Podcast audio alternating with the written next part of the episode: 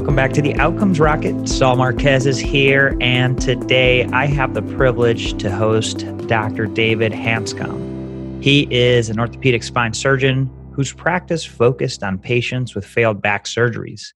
He quit his practice in Seattle, Washington to present his insights into solving chronic pain, which evolved from his own battle with it. The second edition of his book, Back in Control A Surgeon's Roadmap Out of Chronic Pain, is just a great read. His website, backincontrol.com, presents an action plan on how to get rid of chronic pain, how to cure it. His new book, Do You Really Need Spine Surgery? Take Control with a Surgeon's Advice, was released this fall, 2019. It is intended for healthcare providers and patients alike to make good decisions about undergoing spinal surgery we're going to be diving into healthcare costs, the use of medicine, the overuse of medicine, and chronic pain. And uh, Dr. Hanscom is, is uh, going to give us his perspective on it. So, just such a privilege to have you here, David. Thanks so much for, for joining us. Yeah, thank you very much for having me on your show.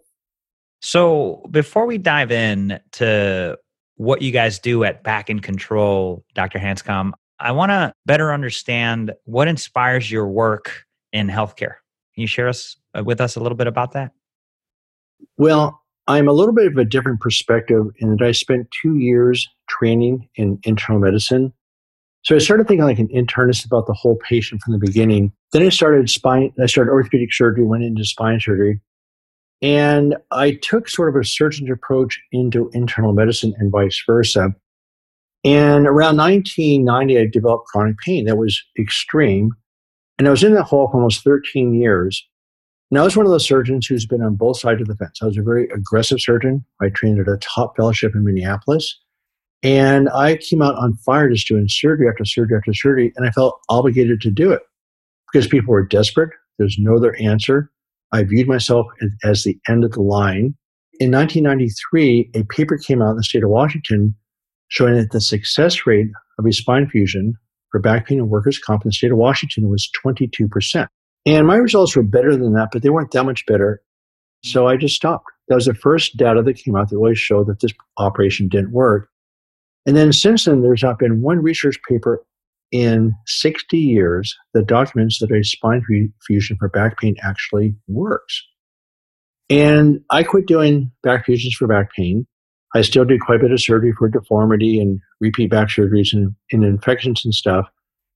But uh, another paper came out in 2006 that said in a very straightforward patient, when you did a back fusion, this is out of Stanford, for back pain, at five year follow up, the success rate was 23%. So, in the meantime, I developed chronic pain, went off an abyss, so to speak, developed severe anxiety, 17 different physical symptoms. I came out of it in 2003 and started sharing the tools with my patients. And a process evolved that was self directed called the Doc Project Direct Your Own Care. And I wrote the book to explain the background of the patients, but using mostly a self directed process, I've watched well over 1,500 patients go to pain free, which I never thought was possible. So I started treating patients systematically with the, I, I call it a surgeon approach to non operative care. We're systematically addressing all the literature just doing what the literature said to do. And people started getting better. They went to pain free. At the same time, spine surgery the last 10 years has become incredibly aggressive. And instead of doing one and two level fusions for back pain that didn't work, we're doing 8, 10, 12, 14 level fusions that don't work, except that the complication rate is much higher, as you well know, with a larger fusion. I would see three to five patients every week having surgeries done on relatively normal spines that they didn't need. I was watching hundreds of patients go to pain free with minimal risk and no cost. So the difference between became so dramatic to me that in December 2018, I actually quit my practice pretty much at the peak of my career to pursue this process here. That was three years ago?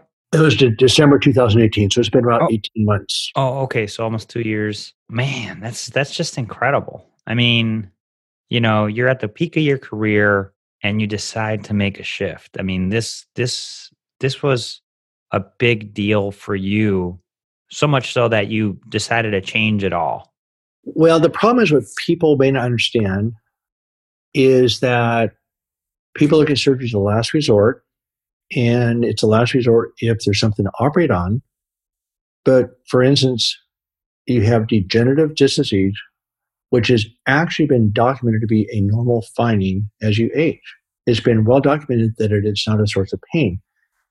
No, no research paper documents that it works. We're up to almost $20 billion a year of an operation that doesn't work. Mm-hmm. And on top of that, with chronic pain, one way to induce depression is to repeatedly dash hopes. So we're offering procedures we know don't work. People get their hopes up, high risk, high cost. The success rate is 22%. And you well know the data keeps saying that we do more and more money on chronic pain. We're spending more and more money. The results are getting worse. Opioids are up, disabilities up, medical costs are up. And then I ran across a patient my last year in practice who was only 32 years old. He had a surgery on a stable spinal spondylolisthesis that did not need surgery, paralyzed.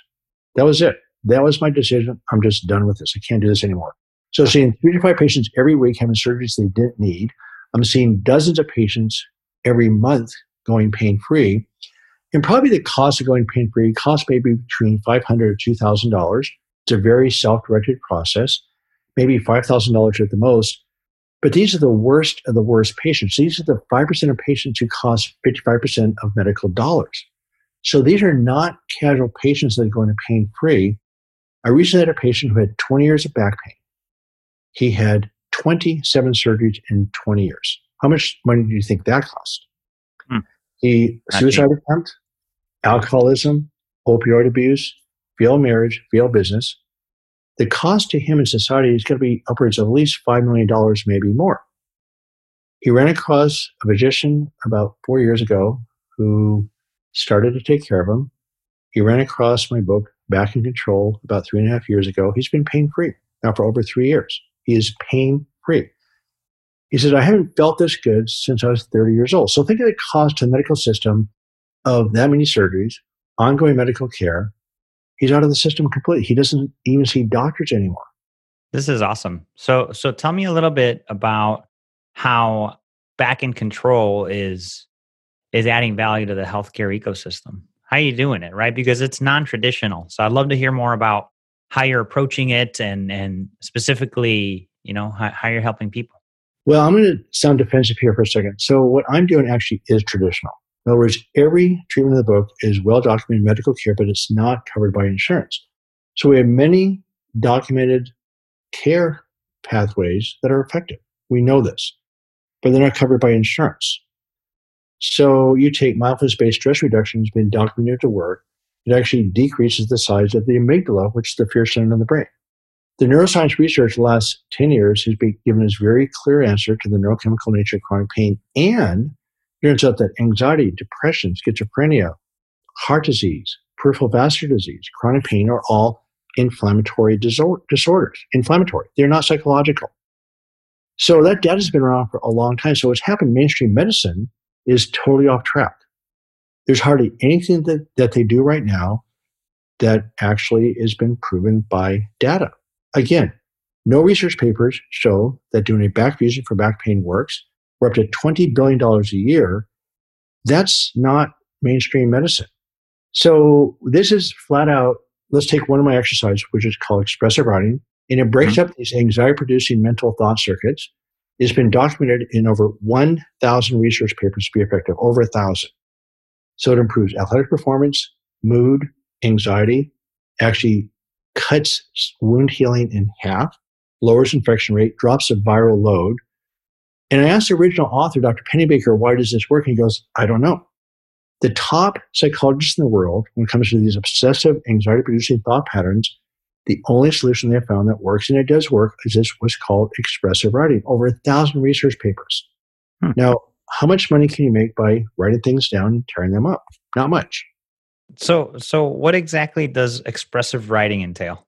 So, I was in chronic pain for 15 years, and I ran across a book where this guy said to start writing things down, which I did. And it was a great book called Feeling Good by David Burns. It's based on book based cognitive behavioral therapy. And I thought it was the book. Turns out it was the expressive writing. You simply write down your thoughts and you tear them up positive, negative, it doesn't matter.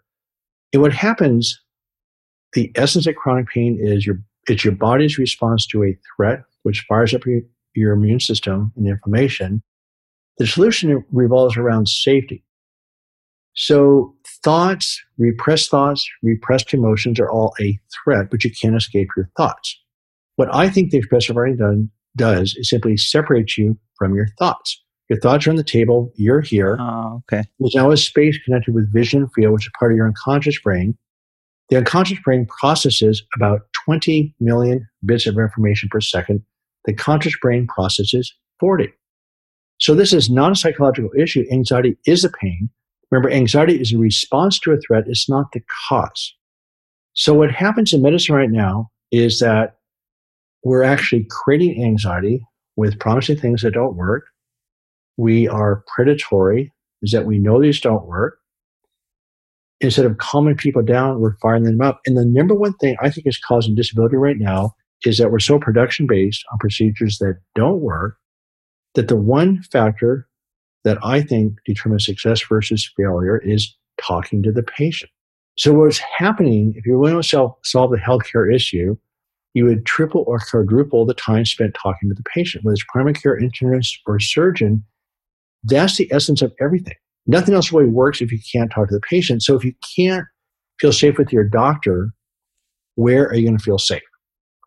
So that one factor of not in fact, it's the other way around right now, is that hospital administrator salaries have gone up something like 3,000%.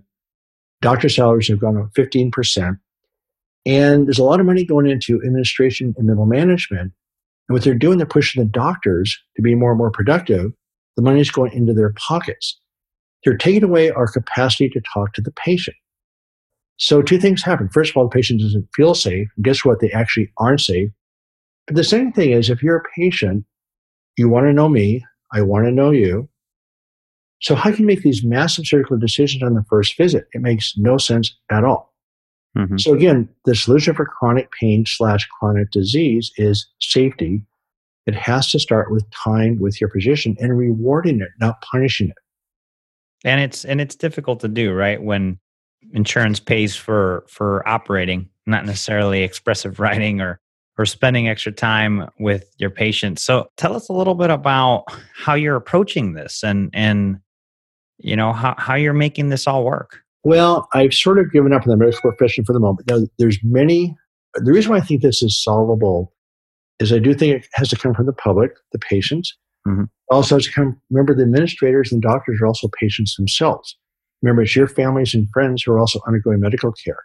So, right now, instead of creating a sense of safety and helping people, we're actually creating disability and we're actually creating disease, not solving it. So, my thing is public relations, going out to the public with podcasts like this. I've on national TV, national radio. I have an app coming out starting in about two months, which basically takes people through this journey with a little bit more of a directed manner. And is designed to create an experience of safety and pleasure. It's a very entertaining, creative app. It's called the Doc Journey, Direct Your Own Care Journey.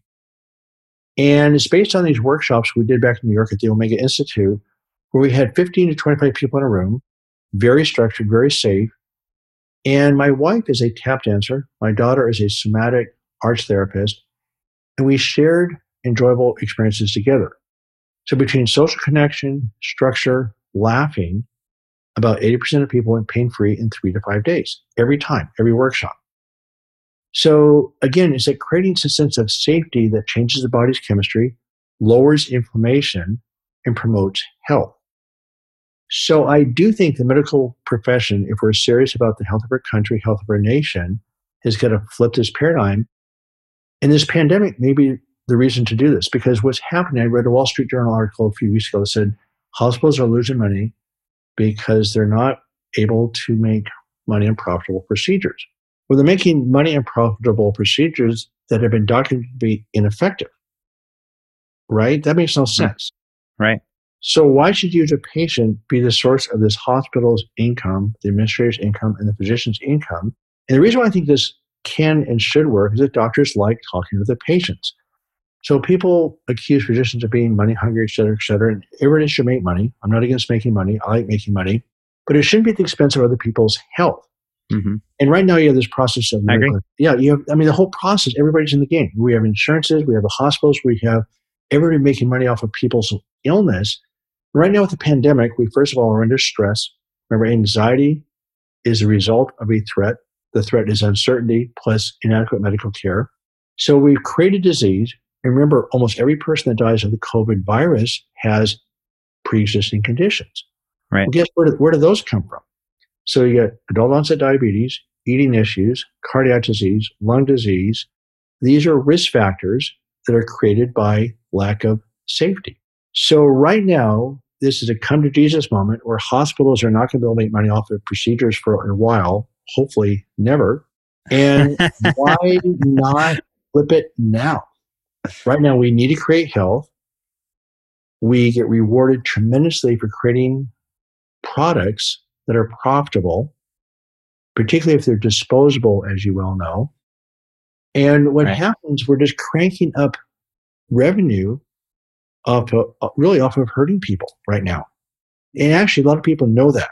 We're actually asked by hospital administrator to perform a procedure that I won't mention that has been documented, documented to be ineffective. And the only reason they wanted us to do the procedure was because it was, quote, profitable, had a high profit margin. Well, you know what? It's definitely not right.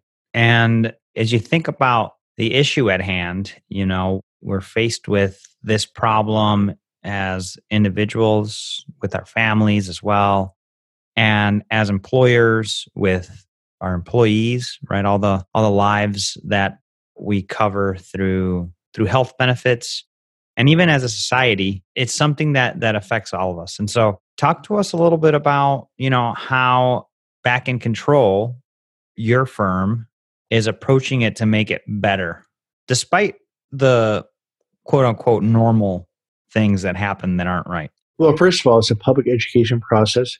It's about 90% self directed. You don't need pain clinics, you don't need psychologists. What you do need, that the solution to chronic pain, by the way, is a primary care program mm-hmm. because chronic pain consists of sleep, stress, medications, physical conditioning. All these things are really primary care. They're not, quote, psychological. Most of the patients that have gotten better are not psychologists, have never, have never seen a psychologist. So the bottom line is is that I am working with people to educate primary care physicians to have access to the book and the website and the programming.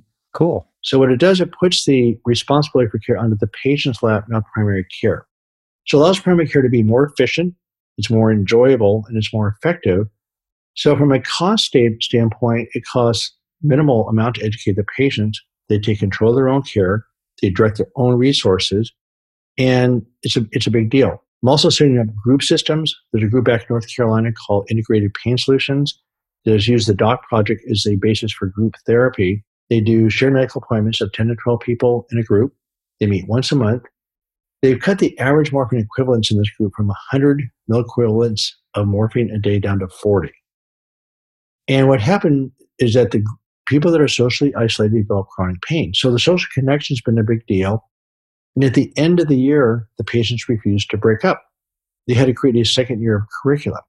So we think the group setting shared medical appointments is a big deal, maybe the best way to actually treat chronic pain, also cost effective at lots of different levels. Mm-hmm. And so doing that, I'm developing the app. I'm also developing an app for physician burnout, because obviously if you're a burnout physician, it's hard to be effective and vice versa. Ironically, probably the one thing that can prevent reverse physician burnout is talking to the patient goes back to that. Right. Because what happens is that medicine is actually pretty tedious. And we offer physical therapy, medications, injections, surgery, etc. But there's only about 10 things that we do over and over and over again. Yeah. What makes medicine incredibly interesting is the patient. Mm-hmm. Yeah, that's uh, such a such an interesting uh, approach and call out, and it's like you you listen to your message, Dr. Hanscom, and you're like, Oh, no kidding. you know, and so and so as you've been developing your approach and, and you have a lot to come with with these different apps and your approach to to chronic pain as a as a primary care area of expertise. I, I really like that that idea. Uh, what would you say is is one of the setbacks you've experienced as as you've been developing these resources and your approach over the last 18 months and and what was the key learning from that setback Well, first of all, I had, have to continue to embrace my own tools. In other words, I practice what I preach to my patients. I mm-hmm. continue, continue to stay centered. I get pretty viciously attacked. When I left my hospital, I was actually, one of my friends was told by different administrators how happy they were to see Hanscom retire. Because I was the lowest quilt producer, my surgical rate dropped to 4.5% of new patients by the time I left. Even surgical patients were going to pain free. They hated it. So it's been tough. And what happened is I really had to work on my own tools get centered, realized that when I was upset, they were attacking this image of David Hanscom, not necessarily me personally, what I stood for. And so I learned not, learned not to take it personally. I learned to, I won't use the word be resilient and tough, but I've learned to stay connected to my own message and just move forward steadily. And it's made a big difference. Hmm. Yeah. You know, that's so well put. And it takes a lot of courage. And, you know, you, you went through it yourself. And so maybe that's where your courage came from to do this but where maybe you could tell us better. I mean where's your courage coming from to do this? Because it's not easy. Well i mean i have lots of different passions. One of them is you know the whole physician burnout thing and i went through a burnout mm-hmm. and what actually kills physicians is anxiety. Turns out anxiety is not psychological it's the response to a threat it is physiological and it's not being treated correctly so i was suicidal i have 19 medical colleagues dead from suicide I look at every day somewhat as bonus time. And in the doctor's defense, I would have no insight into this at all if I hadn't gone through what I went through because we're just taught the wrong thing. So, first of all, I shouldn't be here. Honestly, I actually started proceeded with my own demise. And again, having 19 medical colleagues and counting, by the way, disappear has been very sobering. Mm-hmm. And so I consider every day a bonus day. I consider it a privilege to carry this message forward. Two of my biggest mentors have taught me that adversity is your opportunity to actually move forward. In other words, embrace opportunity. In fact, one of my friends said, never waste a crisis. And so I don't like the adversity. I don't welcome it. But I've also learned that each time I comes at me, I just go back to my own basic tools I teach my patients get regrounded in what I'm doing and just keep moving forward. Hmm. So I've also learned the keyword persistence, just one day at a time, one podcast, one patient. I do a roundtable every Tuesdays and Thursdays at noon for an hour. There's about 20 to 30 people on the roundtable. And in three months, we've already had five people in that group go to pain free. So it's also inspiring with my patient successes that it actually keeps me going also. Mm-hmm. Wow. That's a great story, David.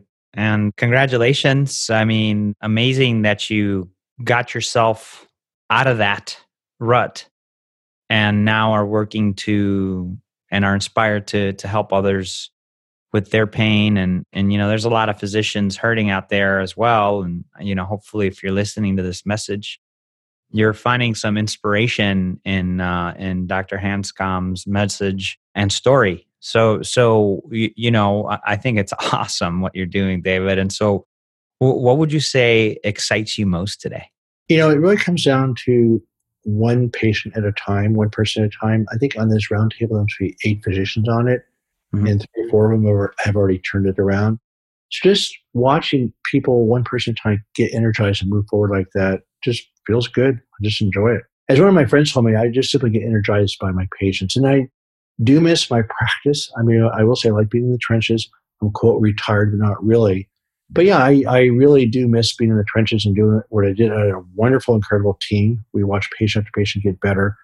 But I just felt like I needed to leverage what I knew more out to the real world. So yeah, I definitely miss that part of my practice too. Yeah, you did it for so long, and now you're making the shift. But I, I, I see your new practice growing, and and it feels more at the heart of what you're after. So, you know, that that's pretty exciting in itself, wouldn't you say?